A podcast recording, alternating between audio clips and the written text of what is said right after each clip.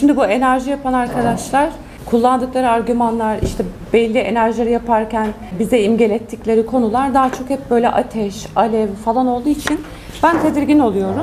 O yüzden de mana aleminde bu e, kişide ne oluşturuyor? Çünkü bakın, biraz rahatlama hissediyoruz önden ama sonrasında ne şöyle, oldu? Şöyle, o kadar çok enerjiyle uğraşan insanlar geldi ki Türkiye'nin önde giden insanları var.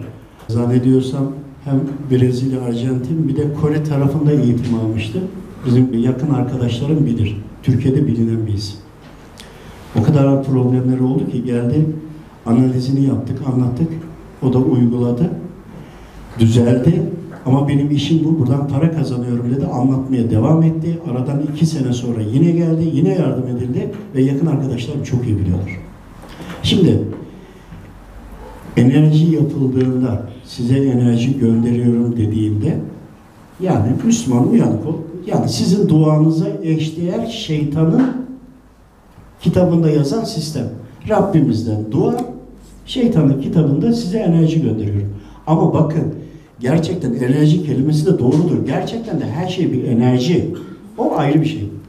Fakat size dua ettiğinde veyahut da enerji gönderdiğinde hepsi zararlı olur ya da olmaz diyemem. Neden?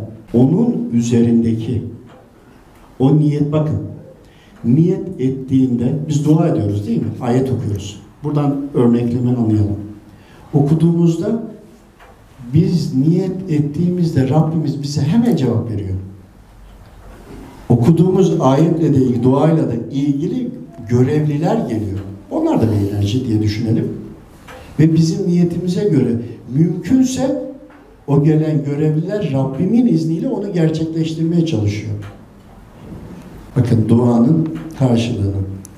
Şimdi enerjiyle ilgili enerji yolluyorum dediğinde o kişinin bireysel yaşadıklarından söylüyorum. Çok böyle insanlar geldiği için o kişi enerji uyguladığını söylüyor. R birler, ikiler, çakra fark etmiyor.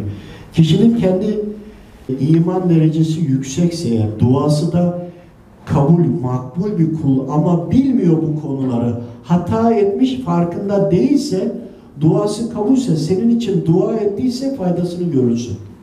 Ama üzerine musallat olduysa, bakın, musallat olduğunda hasta olacağını düşünüyorsunuz değil mi? Hayır. Konuşturur. Ona tebliğ yaptırır. Onu neredeyse sırtına masaj yapar. Bakın, anlattırır. Beyinleri öyle çalışır ki, ya var ya o kadar ileri derecede düşünür ki beyin, o kadar yüksek kapasiteyle düşünür ki, o kadar şeylere cevap verir ki, işte onu kullanan o enerji, enerjinin ne olduğunu, yani negatif enerji veyahut da ifritler veya başı şeytan diyelim, o talep ettiğinde onun talebini, bak o insan bir halife, tamam mı? O halife talep ettiği için gelir sana müdahale eder, senin bünyene girmeye hak kazanır. Ama senin bünyene elini kolunu sallayarak da girmez. Senin herhangi bir gizli şirk, bir hatan varsa onu yazarak, ruhsat ederek gelir. Ha bu arada onlarda da evraklar vardır, yazılıdır. Manevi ordu geldiğinde gösterir sebebini. Bakın her şey yazılıdır. Sakının.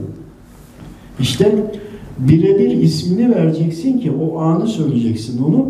Onu buradan hal ilminden arka perdesini seyredeceğiz ya da soracağız. Bunun cevabını vereceğiz. Yani ama her halükarda eğer oradan faydalanıyorsa yüzde yüzü, bak kişinin kendi imanından geleni kastetmiyorum ama yüzde yüz mü?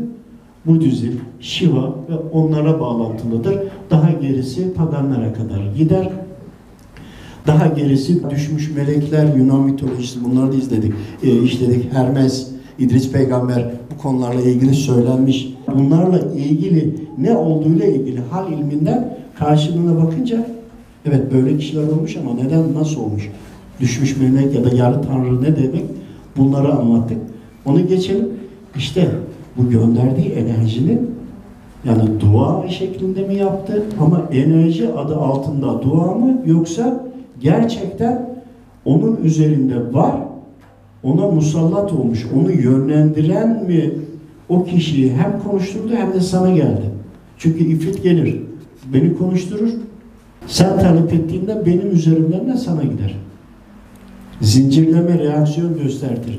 Bu da var yani, birebir olmadan yanlış konuşmaktan Rabbime sığınırım.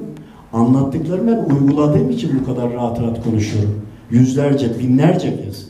Ama birebir o olayın bilgisini almadan bir şey diyemem.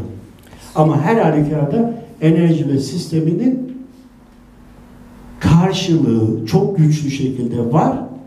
Bizlere unutturulduğu için siz oradan faydalanıyorsunuz. Diğeri de insanlar hal ilmini, ledun ilmi diyelim veyahut da bunun dallarını kullanırsa şeytan inanılmaz şekilde kaçacak yer arıyor. Bütün frekanslar, bütün bağlantılar hepsi gitmiş oluyor. Şimdi bu da var. Kısa bir şeyle bitireyim bunu. Arkadaşlar dedim, herkes dedim kendi evinde dua etsin veya küçük gruplar oluşturun dedim. Çünkü şöyle, biz bir araya giriyorduk, sohbet ediyorduk, dua ediyorduk, Rabbimden istiyorduk. Vesile olduğumuz kardeşlerimize dua ediyorduk. Hatta sadakalar veriyorduk onların haberi olmadan falan. Dedim ki herkes kendi evinde yapsın. Diğer göze geçin, üçüncü göze geçin. Şimdi İstanbul'un üzerindesin, İstanbul'da yaşıyoruz. Şimdi camilerin olduğu yere bakıyoruz, onların üzerinde gözle görülmeyen bir metafizik balon var. Onun içine giren rahatlıyor, giren rahatlıyor. Ruhsatlı olanlar sıkıntı yaşadığı için ayrılmıyor, o kişi camiden kaçıyor. Bu başka bir şey. Dedim ki dua edin. Çünkü bulutun üzeri farklıydı. Dedim ki her dua bir füzedir. Herkes dua etsin, böyle talep edelim. Frekans olarak kapatmışlar, kara bulutlar kapanmış. Bizim onu delmemiz lazım, nefes almamız lazım diye. Bakın dedim, eğer böyle olur, biz bunu yapmazsak yarın bir gün işte haberlerde duyarız, çıldırmalar oldu, patlamalar oldu, burada o oldu, bu oldu gibi, aile içi kavgalar falan gibi, hani bunun gibi konular olur diye. Şeytanın frekansı başka, Allahu Teala'nın frekansı başka, ama Allahu Teala tüm her şeyi yarattı. Hani bunların Tanrı parçacığını arıyorlar ya. O çalışmayı da yaptık, o da gizli duruyor. Çünkü dijital manevi kütüphanede ruhsatınız varsa alamayacağınız hiçbir cevap yok. Ama müsaadesi var ya da yok. Bu başka bir şey. Ama alamayacağınız hiçbir cevap yok. Bu büyük patlama yaptıkları de, alttaki çarpışmalarla ilgili bilgiler. Bundan şöyle söyleyeyim. Belki on sene öncesini, bugünleri veyahut da uzaylılarla ilgili bunların imama tabakasıyla alakalarına varana kadar birçok konularımız var ama bağlandık dijital kütüphaneye, sorduk, aldık, çevirdik. Yani sadece çevirme. on beş sene önce aldığımız bilgileri bugün yaşıyoruz. Koronavirüs olmadan, hatta hiç olmadan, Çin'de bile yokken belki altı ay mıydı? altı yedi ay gibi, değil mi? Tahmini. Emir Sultan Hazretleri bizi çağırdı. Dedim arkadaşlar Emir Sultan Hazretleri'ne gidiyoruz. Gittik. Evladım hastalık gelecek. Şunu şunu kullanırsanız dedi bu etki etmez. Dedim hocam hasta olmaz mıyız? Evladım sana hasta olmasın demiyorum. Hasta olsanız da atlatırsınız der. Çünkü bazen de kıza söylediğimi tekrarlatıyorum diyor. Bana çok fırça atıyor. Ve bize manevi olarak yani metafizik boyutunu biliyorsunuz anladığım kadarıyla bundan dedi talep edin. Ve biz ondan talep ettik. Evet birkaç kere olduk ama hiç etkisini hissetmedik. Birçok hiç olmadık. Yani hafif bir baş ağrısı oldu biliyoruz. Diğer gözle bakıyoruz diyoruz sana korona kaçmış. Koronavirüs var vücudunda deyip sarılıp öpüyoruz. Çünkü niye? Farklı bir özelliğimiz var. Bunlara nasıl müdahale edeceğimizi biliyoruz. Ya da birisi koronavirüs olmuş. Ya buna dua edelim mi? Ya diyorum bunu diyor vakti az. Bu bunu bu şekilde ölecek, ona kurtuluş olacak. Onu nereden biliyoruz? Bakın gaybtan değil. İnsanlar hemen bunu suçluyor. Berat gecesi bir senelik insanın rızkı yeryüzüne iniyor mu? Akledin azıcık ya.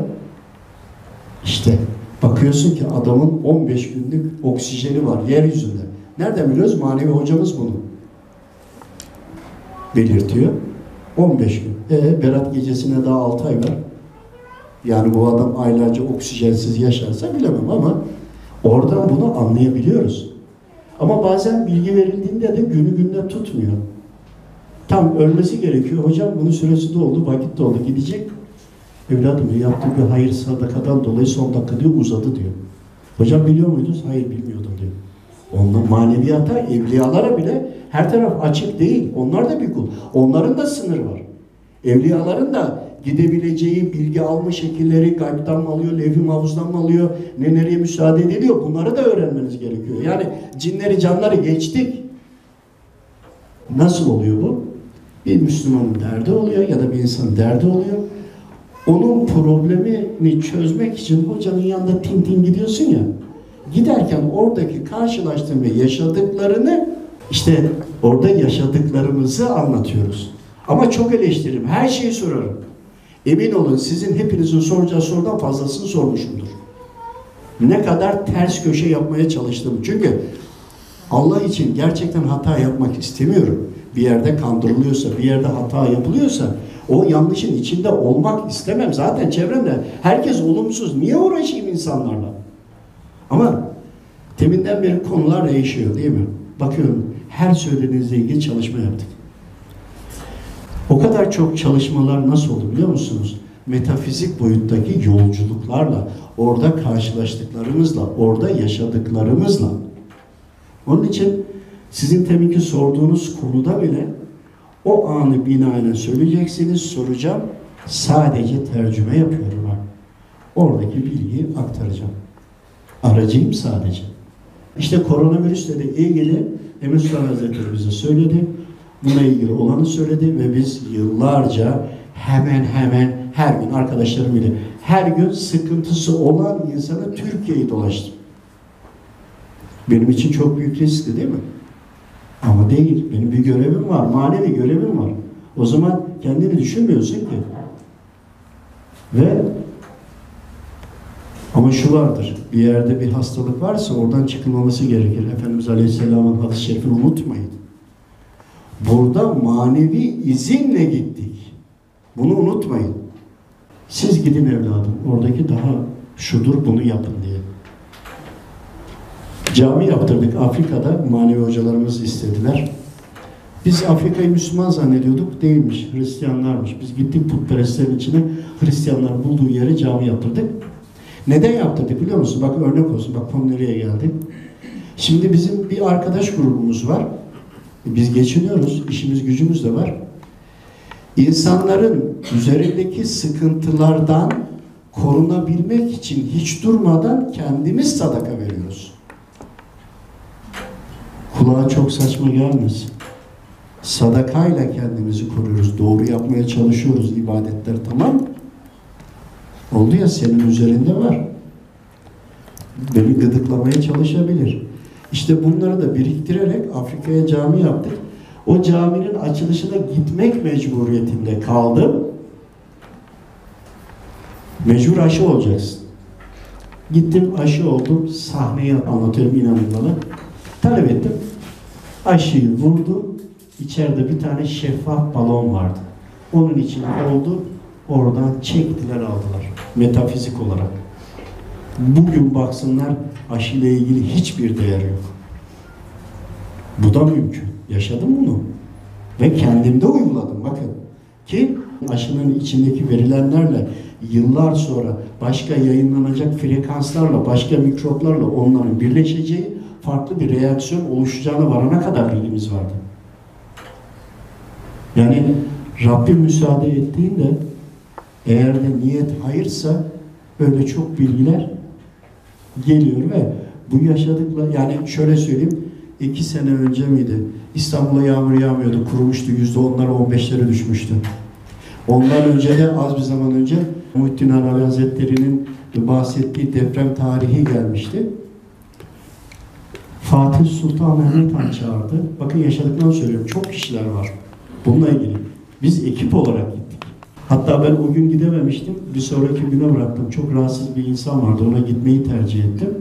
Yarım gün çalışıyor. Yarım günde, daha doğrusu yarım günden sonra tüm zamanı bu ilme ayırıyoruz. Aracım bile yoktu. Kardeşimi aradım. Geldi beni aldı. Onlar beni uyardı. Bakın biz bilgi alıyoruz. Aynı şekilde yetişmiş onlarca insan var. Aldılar, dediler ki Fatih Sultan Mehmet Han seni çağırıyor, sen gitmedin. İbaz dedim. Geldi beni aldı. Avcılardan Fatih Sultan Mehmet Han'a gittiğimizde çok kızdı bana. Sana dedi himmet etmeyeceğim. Sen nasıl benim emrimi dinlemezsin diye. Biliyorsun, farkındasın ama gelmiyorsun diye. Ama sonradan kızdı. Sonra dedi ki tamam dedi, affettim seni dedi. Sonra dedi ki dün akşam burada toplantı oldu. Gelen zatları söyledi. Yağmur yağacak, deprem de dedi olmayacak. Dua edildi, bu karar alındı. Ve sonra bununla ilgili şöyle sohbet yaptı. Bakın Muhyiddin Arabi Hazretleri mümkün değil, yanılmaz. Ama bunun alttaki hani alınan bilgilerin olmadığı zamanı ama neden olmadığını da biliyoruz ya. Hani olmadığı zaman işte cin beni kandırdı falan değil. Yani hocamız o bilgiyi verdiğinde cinin ne olduğunu hepsini birbirinden ayırıyoruz. Yani bununla şu çayı ayırmanız gibi. Artık alıştık. Artık yıllarca git gel git gel otoban oluyorlar. İşte orada Manevi Hoca'nın söylediği bu bilgi Levh-i Mahfuz'dan aldı izinle ama kayıtta bu böyle değil şu anda. Nedenini sorduğunda isteseler de istemeseler de ülke olarak ülkenin sadakasını Suriye'ye verdikleri için kesinlikle. Ve bundan dolayı bu deprem olmadı. Muhyiddin Arabi Hazretleri doğruyu söyledi. Biliyoruz. Ama bir hareket bir nesli kurtardı. Gibi. Bunun gibi çokça bilgiler var. Bunlar biz kendi içimizde konuşuyoruz mu? Ülke olarak sadakayı Suriye'ye verdiğimiz için. Yok şöyle. İçeri açılım Suriye'den gelenlere kamplar kuruldu. Destekler verildiği için. Bakın burada parti veyahut kurumlarla ilgili değil. Biz aldığımız bilgi isteseler de istemez verildi ve bu ümmetin yaşayacağı sıkıntıya kefaret oldu. Yani burada sadakanın önemini anlatmaya çalışıyoruz. Diğer türlü parti ve üzerine düşünmeyin. Bu bizim için önemli değil. Onlara kucak açalım. İşte oradaki sadakanın önemini anlattı. Ve bizim o zaman deprem olmadan önceki kayıtlarımız da var. Yani bizim kendi içimizde ve bunlar Spotify'da da var. Şimdi bunlar size çok uçuk gelebilir, çok farklı gelebilir. Ama bunlar bizim yaşadıklarımız. Allah razı olsun. Burada bitiyorum. Çok konuştum.